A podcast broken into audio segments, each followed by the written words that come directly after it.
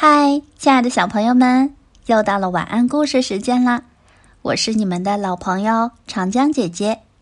今天要给大家分享的故事叫做《小鸭小鸭游上来》，准备好了吗？要开始喽！妈妈今天要出门购物，她第一次把家门的钥匙交给了小姑娘奈丽保管。一定要拿好哦！妈妈叮嘱了好几遍，又专门在钥匙上系了一根绳子，把它挂到了奈丽的脖子上。你们看，我今天带了什么东西？在游乐场上，奈丽骄傲的把钥匙拿给小朋友们看。我妈妈从来不让我拿钥匙，一个小姑娘羡慕的说。奈丽心里觉得自豪极了。中午回家的路上，他兴奋地把钥匙从脖子上拿下来，一边走，一边抓着钥匙上的绳子荡来荡去。谁知，就在他从湖边走过的时候，绳子忽然脱了手，钥匙扑通一声掉到了水里。湖水特别深，湖底还都是烂泥，钥匙一下子就不见了。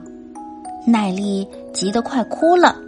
这时，一位小小的仙女飞到她的面前：“需要我来帮忙吗？”“求求你，我的钥匙掉到水里了。”奈丽带着哭腔说：“你别担心，我可以跟小动物说话。”仙女一说完，就唱了起来：“小呀小呀游上来。”一头扎在湖里，抬起尾巴看一看，看一看。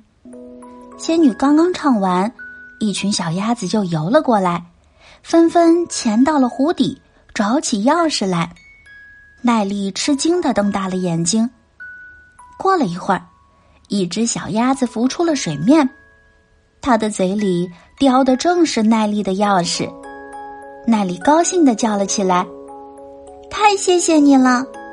他转身对仙女说：“我能不能学唱这首歌呢？”“可以呀，我来教你。”仙女爽快的答应了，两人一起唱了起来。好啦，亲爱的小朋友们，今天的晚安故事就到这啦，现在。你也快快睡觉吧，这样你明天才有精神和好朋友们一起唱歌、一起做游戏呀。晚安，我的宝贝。